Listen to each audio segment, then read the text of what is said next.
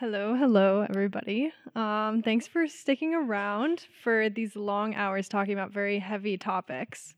But um, thank you to all the speakers because you've given me a lot of hope in envisioning new solutions to these issues. Um, yeah, so welcome to our youth voice voices of the future youth panel. These are all youth activists from around the Minneapolis area. Um, and my name is Anya. I'm going to be the moderator for this panel. I just finished my sophomore year of college, and I'm an environmental science major with a minor in race, ethnicity, and migration studies. So I think a lot about climate change and racism. Very happy education I'm getting. um, yeah, so I thought I'd just give the chance for these guys to introduce themselves and the work they do because they'll probably do a better job than I will. So, do you guys want to just go down the line? Hello, everyone. My name is Leah Harrell. Uh, I am currently finishing up my senior year of high school at Hopkins High School. Um, on a local level, I'm the president of my school's Earth Club, and I'm working with my community um, through a, a, coalition that we started called the Minnetonka Climate Initiative to um, bring about more bold climate policies with the city Minnetonka. And then I'm also part of um, a few larger networks of youth um, we're working on state level solutions such as Minnesota Can't Wait and um, iMatter and a lot of other uh, youth partnership organizations. Uh, my name is Tiger. Uh, I'm a community organizer in the Seward neighborhood. I'm currently finishing up my junior year of high school at South High School in uh, South Minneapolis. And uh, I was very fortunate to be uh, one of the co authors of the first ever youth led, state led Green New Deal bill with um, Leah and Katie. So uh, it's really good to be here. It's a very beautiful church, and thank you so much. Hi, uh, my name is Katie. I am a senior at St. Louis Park High School. I lead our Roots and Shoots Environmental Club. Um, I am on the City of St. Louis Park's Environment Sustainability Commission, and I'm also involved with the Rivers Park District and some of the state level organizing that Tiger and Leah mentioned. Hi, my name is Ana. Um, I live at in Edina, and I'm a member of the um, environmental club at Edina High School. Um, for the past few months, I've been working with the city council um, in order to get them to endorse a federal Green New Deal and the state Green New Deal that they hit, that they helped to write. Um, and we've also been trying to work on a plan to get all of the um, city councils in Minnesota to like come up with a climate action plan. Cool. Thanks, guys. Very impressive resume you guys make up. Um, yeah. So, I guess if the audience ever has any questions, feel free to raise your hands, shout them out. Um, yeah. But I'll start with some questions that we have prepared. Um, I'm curious, as youth activists, because I once was in high school and tried desperately to get people to care about climate change. Um, what kinds of challenges do you guys face? And like, do you think that your age has anything to do with it or other intersecting identities that you may have like race socioeconomic status gender identity etc i think one of the challenges that i've faced in working with um, the high schoolers in my env- environmental club is that we do a lot of policy work whether it's at a local level or a state level and it can be really complex for everyone not just young people so people seeing the work that we're doing and hearing about it, they don't exactly want to go sit in meetings for a couple hours a week. But I think once we get past that and we're able to to to draw people in for at least one meeting, um, people kind of see how accessible in it um, it is and and what the stake that we as young people have in it. So that's been really valuable, I think. I think for myself, I came into this work not really believing that I could affect much change because I'm young and inexperienced and less knowledgeable than any politician or economist or scientist. Um, and that has weighed pretty heavily on some of the things that I'm doing. There are there have been instances when I don't know how to answer a question, or sometimes I feel like I'm just repeating what the adults are telling me to say without fully understanding myself um, what I'm actually advocating for. So there's that aspect always weighing on my shoulders, but at the same time, I know that I can envision my future and I am powerful enough and knowledgeable enough to know what I want and the stake that the youth have um, in front of us. so I I have knowledge in that sense, and it's a different type of knowledge that kind of goes under uh, represented, undervalued a lot because um, you know experiences aren't uh, respected enough as you know a degree, for example. So that's kind of one of the challenges that I faced, and it's a challenge that a lot of young people see as an obstacle for them to get involved in direct actions um, and organizing. But I think that with the growing movement of youth who are taking to the streets, who are um, protesting and asking their legislators to do something, uh, I think we're realizing that we don't need the traditional sense of knowledge in order to do something about this issue.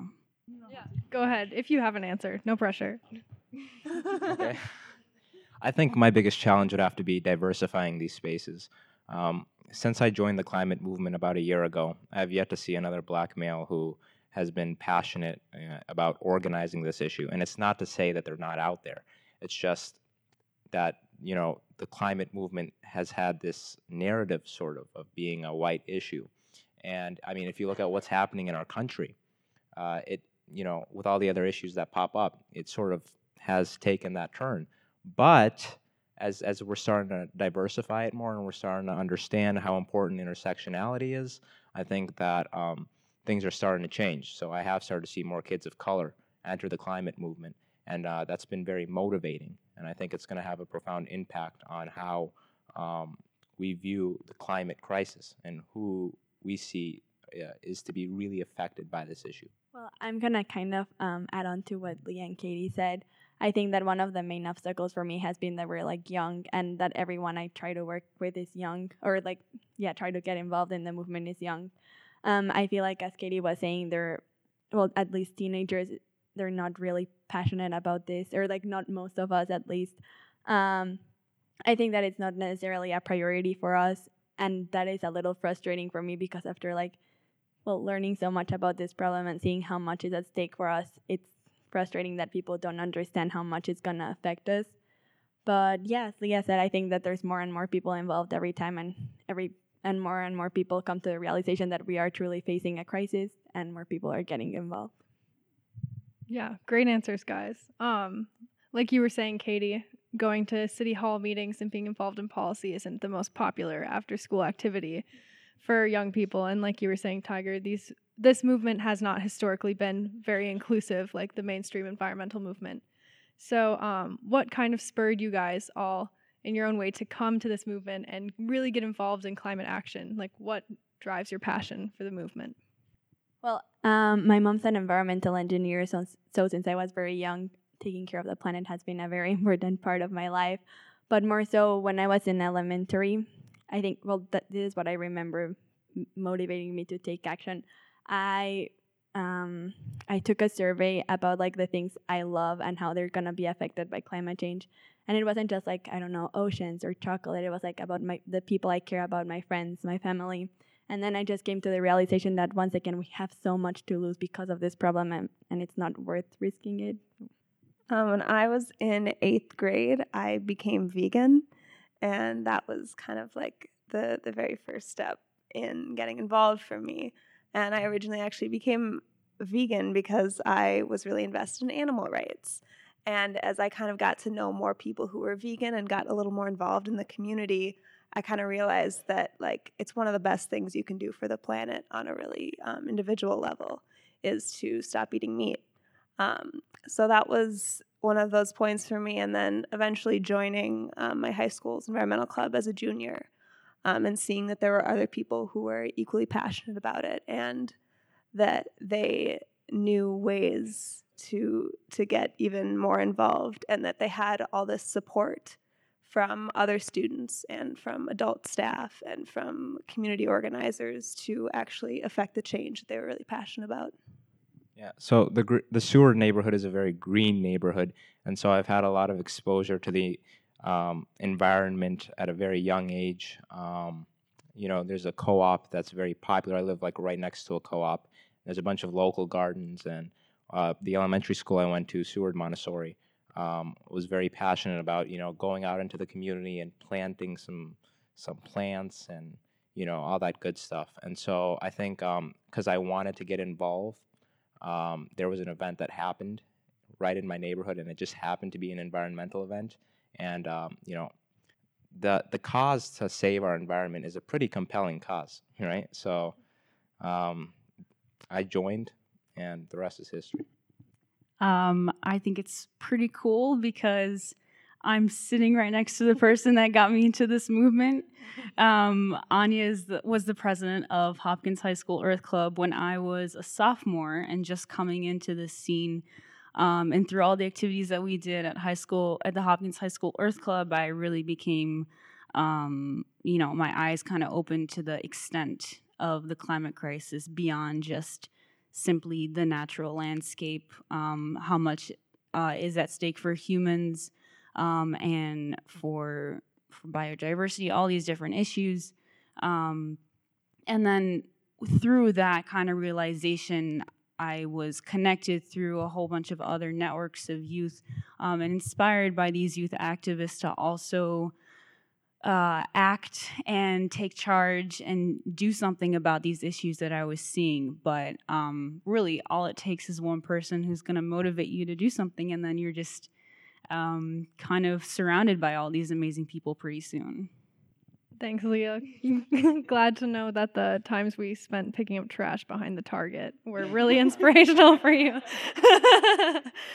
um, great answers, you guys.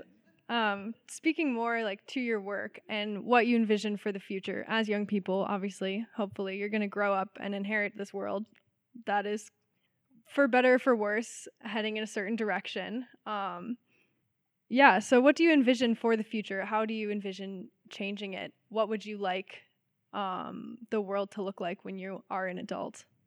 Big goals, big goals. I think one of the big things for me is that we have a more comprehensive, um, like, educational system around um, climate.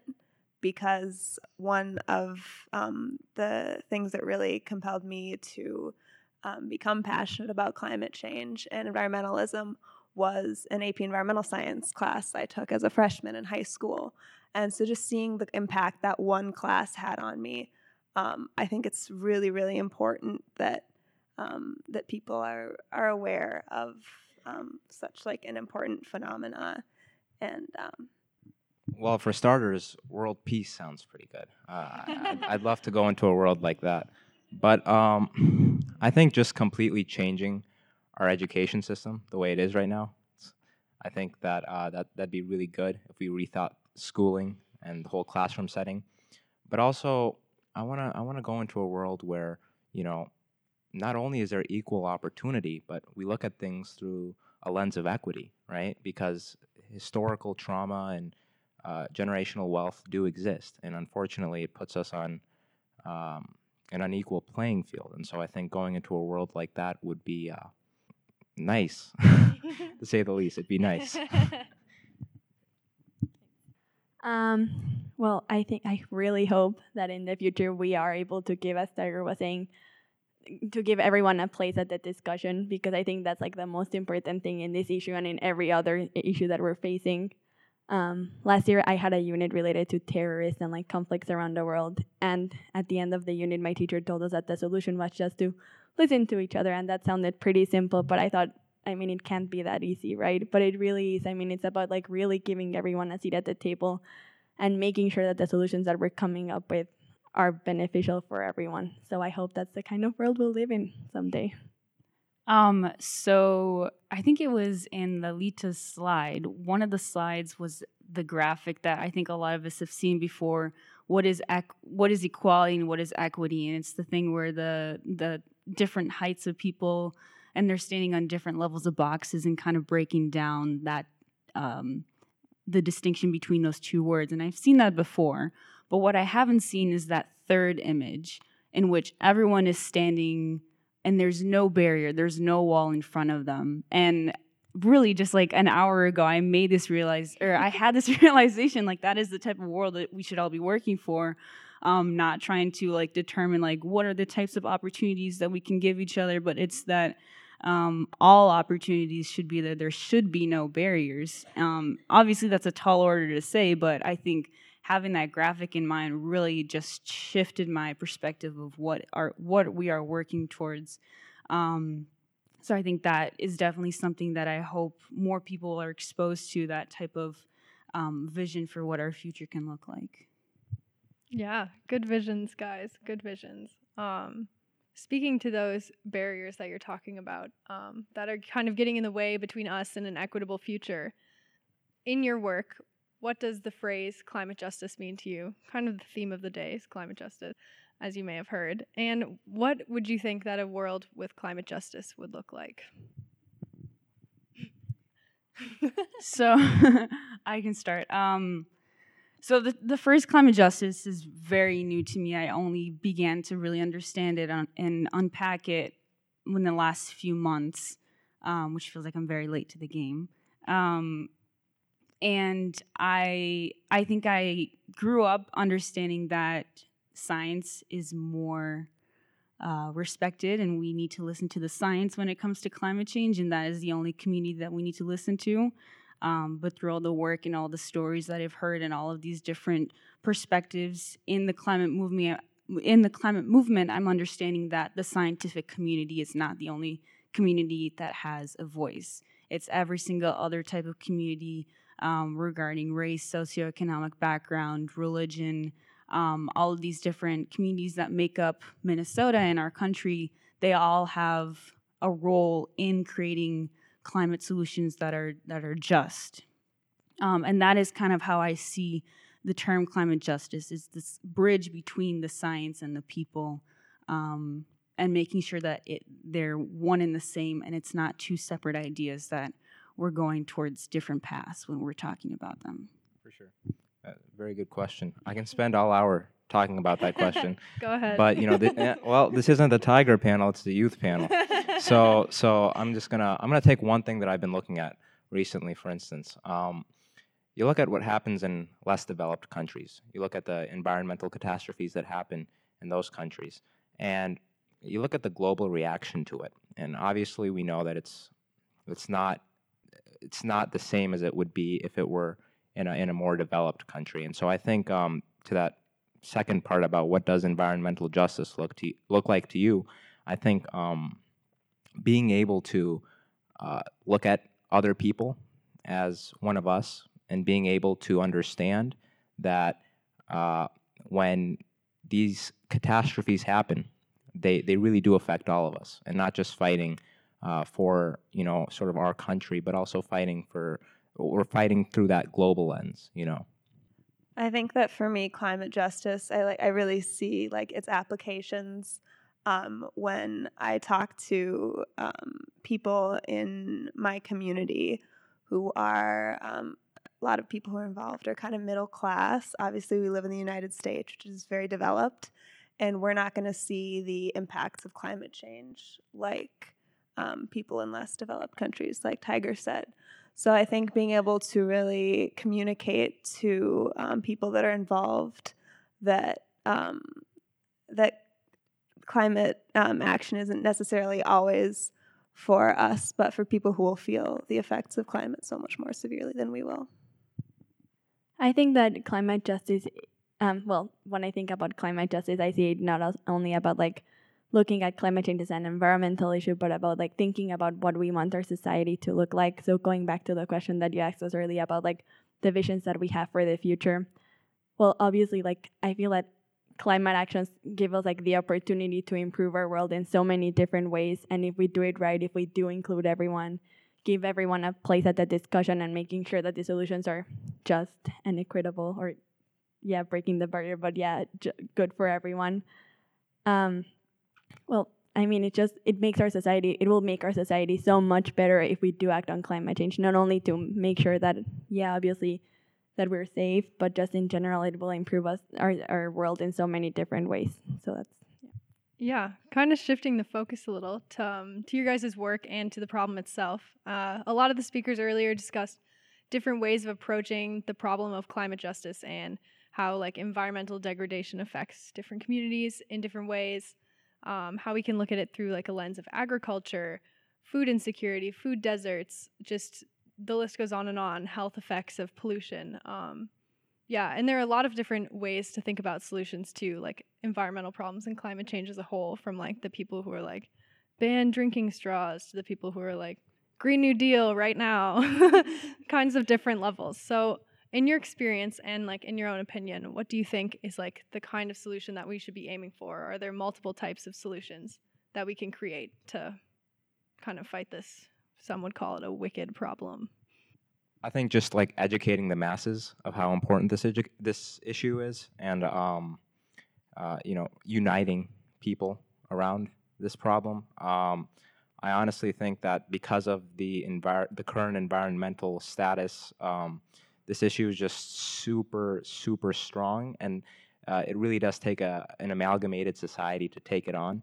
So I think um, one, uniting people, and two, educating people about what they're fighting for you know, rather than just using bodies because it looks good, you know. So I definitely think that it needs to come from the heart. um, basically, the question just boils down to what kinds of solutions do you guys envision? Small scale solutions or large scale solutions? Right. Okay. um, so I'm the type of person that really likes one solution and the best solution and just put all my effort behind that. But when it comes to climate solutions, there is no silver bullet, um, and it's kind of hard to come to terms with that. There's nothing. There's not one thing that we can all get our energy behind. Um, it really does boil down to um, actions on different levels and and different types of actions. So what I mean by that is um, working on every single level in your household, in your in your community, in your state, in your country, you know, as a as a as an entire world, every single level has a different piece to this solution. Um, and then again, getting at what are those different types of pieces? It's at the the agriculture, it's the health, it's the energy, it's all those different sections.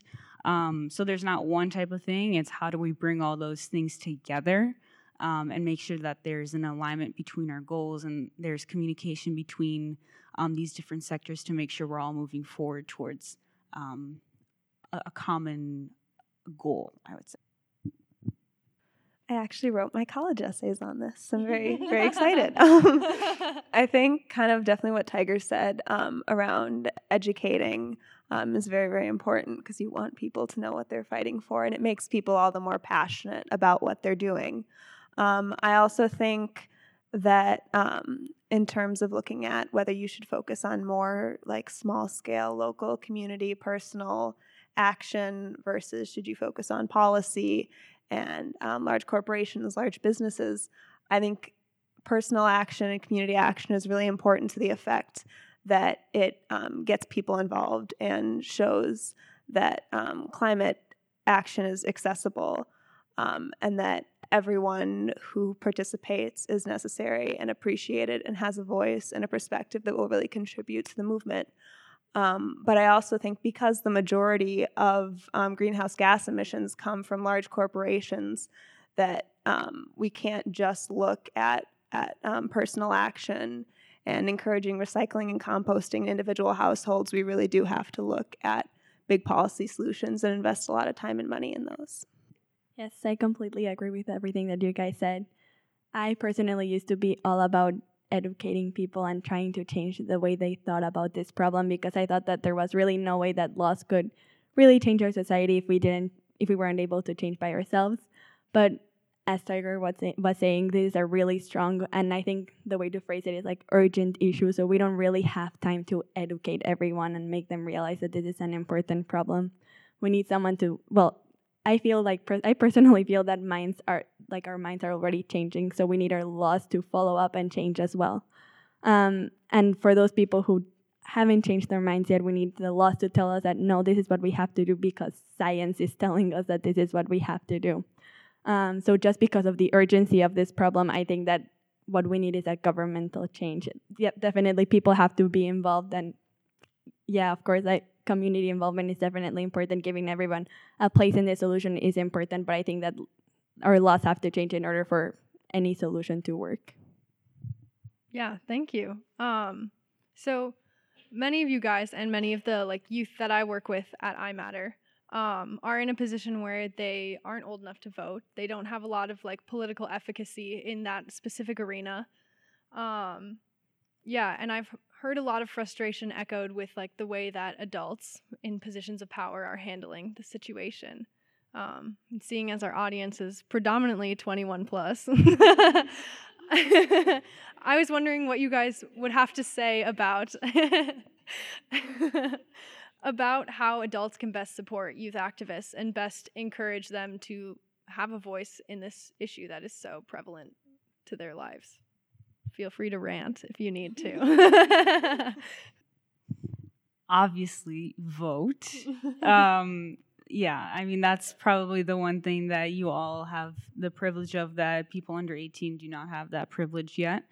Um, but I think more so than that. I mean, uh, so voting gets your voice through the ballot, but you also need to physically raise your voice more so than what we're hearing today. And I think it's it's sort of taboo, controversial, or something to say you support climate action because you'll be pinned as um, some sort of like tree hugger, or I've been called a socialist before in a derogatory way.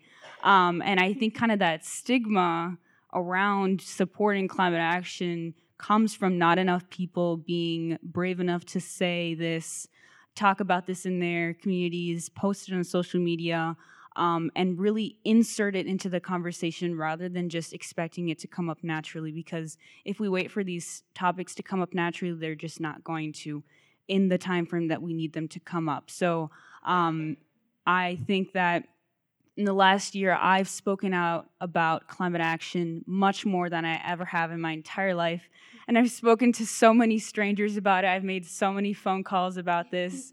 Um, and coming from a shy person, that is not something that I would typically do um, out of enjoyment. But given the um, the the urgency and just the immediate need to keep talking about it and to really emphasize this issue, I think adults need to be much more outspoken about this issue. Well, you know, voting is obviously very important, and I'm not going to tell you to vote for Bernie Sanders, but uh, um, you know, I think I've talked to organizers in Nevada, organizers in Michigan, organizers in Georgia, uh, that are youth organizers. And what I hear is, you know, the issue really isn't getting into those adult spaces. It's not being able to have our voices heard. What the issue now is, is it's what power does our voices have? It's it's giving youth the power to actually, you know, take well, it's giving youth the power to, like, for instance, the Seward Neighborhood Group, right? It's a group with people who are predominantly over 21, like you said earlier, and you know, there isn't a rule saying that younger people can't join that organization and be or yeah that part of the organization and be on the board but it's it's, it's looked down upon you know? There's there's not an active campaign saying we want youth voting members on that board. And so i think giving youth the opportunity to not only vote at the elections but vote in these community uh, decisions is also very very important i think just going to echo leah and tiger and vote we can't push the policy we want. We can't um, really affect the change we want if our politicians are not invested in not only their future, but also our future and our children's future. Um, so, echoing voting. Um, also, I think um, kind of what Tiger was saying, uh, making sure that, that young people not only have a chance to speak, but also kind of have um, they have their own their own voting status. Um, and mostly the example that comes to mind is um, I'm a youth member on my city's Environment Sustainability Commission, and we are very fortunate in that our youth, we have two youth positions, and both of them have full voting status. Um, and I think that says a lot about how our community values um, our our youth and the voices of our youth. Um, but we are that's kind of rare for a commission to have a youth member with full voting status. So making sure that youth have voices and that they feel like um, those voices will actually have the power to affect change. I think that one of um, the main ways in which adults can help us um, be part of the solution is like through partnerships. I think that working together, like young people working together with adults, is the most effective way in which we're gonna be able to change. Because yes, I think we do have the passion, and I believe that we are fully capable of making this change. But adults definitely have more experience than we do. And um, when I've been working on projects, there's been many times where, well, I feel like I don't have enough experience or enough knowledge, and I think that yeah, definitely I can look it up or find a way to like find the information I need. But if we work together and with like adults experience, and I guess um I yeah, I just think that working together adults and young and young people is the most effective way to make a change. Are there any audience questions? Perfect. Um, I've heard this as a trend, and I don't know if it's true. Do you think that the young people are less getting their driver's license and driving the car? How many cars?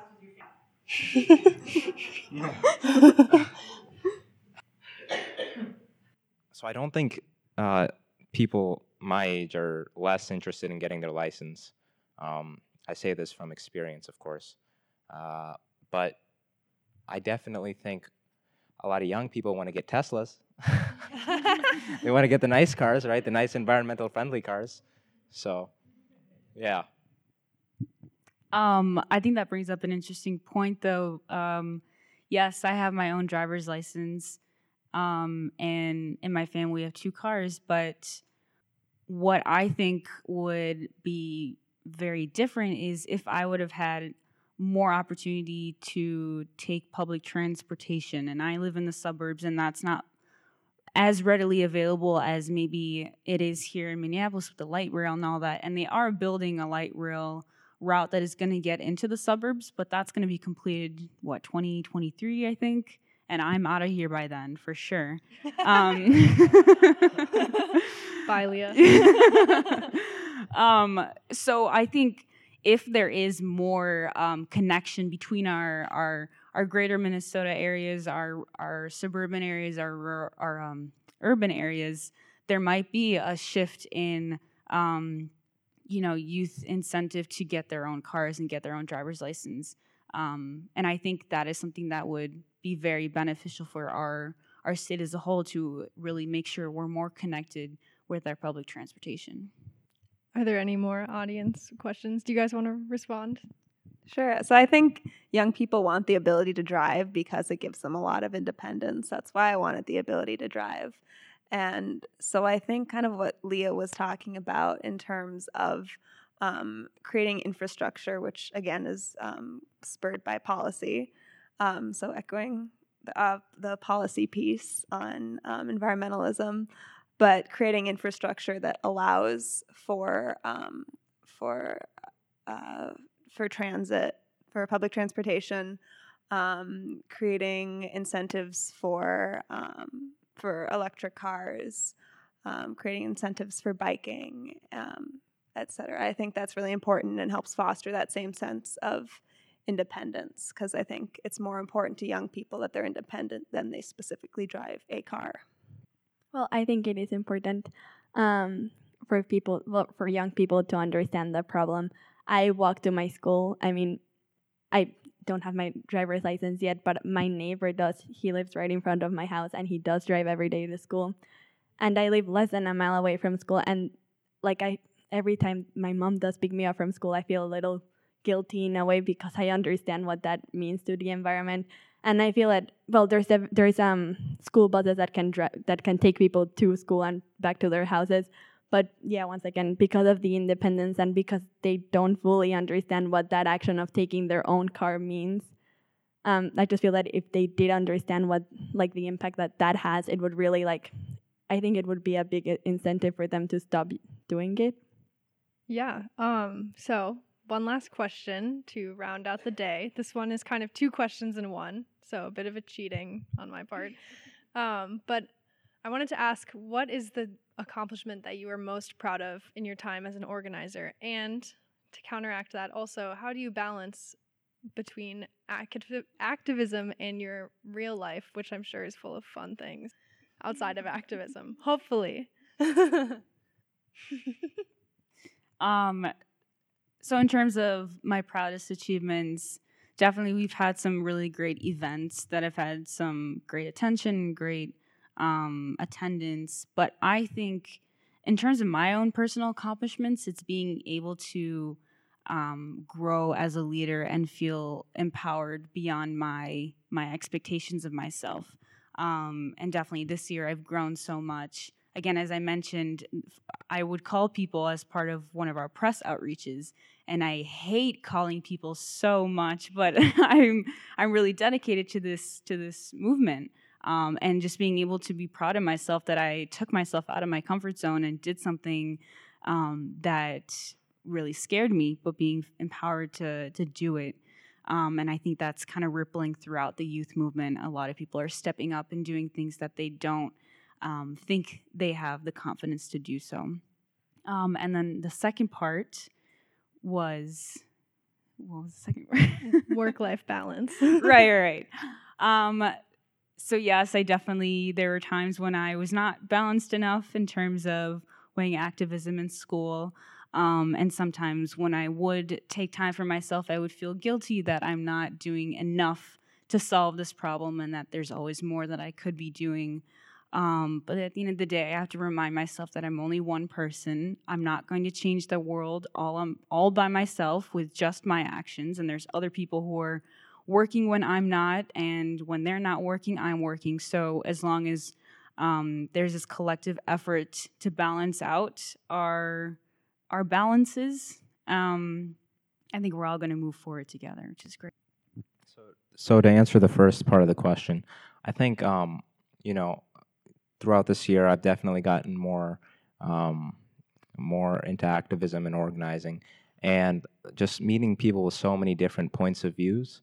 And uh, you know, when you meet a lot of people with different ideas than you, at some point, you know, even if those ideas may conflict with your own personal values, you start to sort of get this sense of, you know, okay, thank you for sharing your opinion. I disagree with you, but I can still work with you in a sense. And so I think my ability to compromise is something that I'm very proud of right now.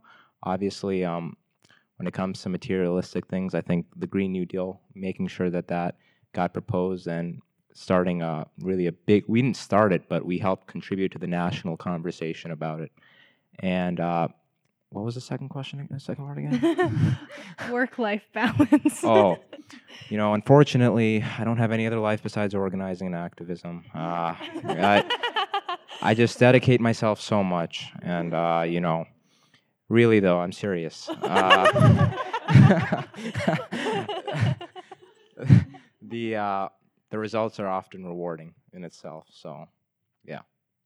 I think one of my proudest achievements is being able to find my way around the Capitol now. I was not able to at the beginning of the year. So, um, also, I think one of the things, as someone who obviously a lot, of, I have a lot of friends who um, inside who are very active inside the climate movement, but I also have a lot of people um, that I'm friends with in my workplace at school who aren't necessarily quite like all in to the climate movement and to, and into activism. Um, so I do hear a lot around um, climate action and especially around being vegan. Like, you are just one person. How could you possibly um, make a difference? How could you possibly affect the change you want to?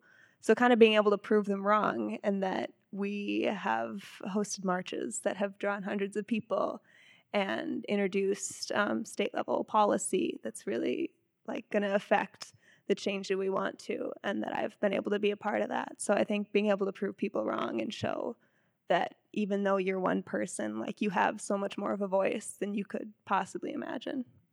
And then second, well, work life balance. Um, so I think I'm like just I'm sensing um, a theme. I think um, my personality type, I like to take on more um, than I could possibly ever keep up with, um, even when that wasn't, um, even when climate action and activism wasn't a part of that. Um, I think I've learned, though, that um, every once in a while I, I have to take a step back and evaluate what that I'm doing is really getting me to a place where I want to be in the future while also um, making sure that I'm having the most possible impact on the areas that I'm passionate about right now. So that includes obviously doing well in school because I'd like to get to a place where um, I graduate where I'm educated and able to be in a position to support people like I've been supported. So I know I said that um, I think that the most uh, important way to make a change is th- through the law, the laws, and I do think it's the most important one. But I don't love being involved in like politics, and I th- think it's admirable that you guys wrote the Green New Deal, but that's not really my thing. I like doing like smaller projects in my community where I can see the change. So my proudest moment um, was well, I used to live in Panama, and we had a huge waste problem in my cafeteria.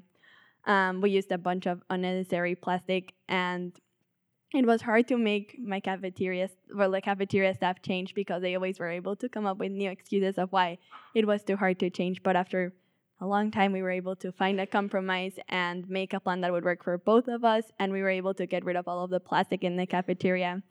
And just being able to see that change really made me happy and proud of what we had accomplished. And the work life balance, well, um, yeah. um, uh, well, I what I try to do is when I'm working on a project, I try to put all my energy into that, and then after a project, I do take a break because for some reason it's really exhausting to try to convince people to care about this. um, yeah. Thank you guys so much. Such insightful answers from the voices of our future.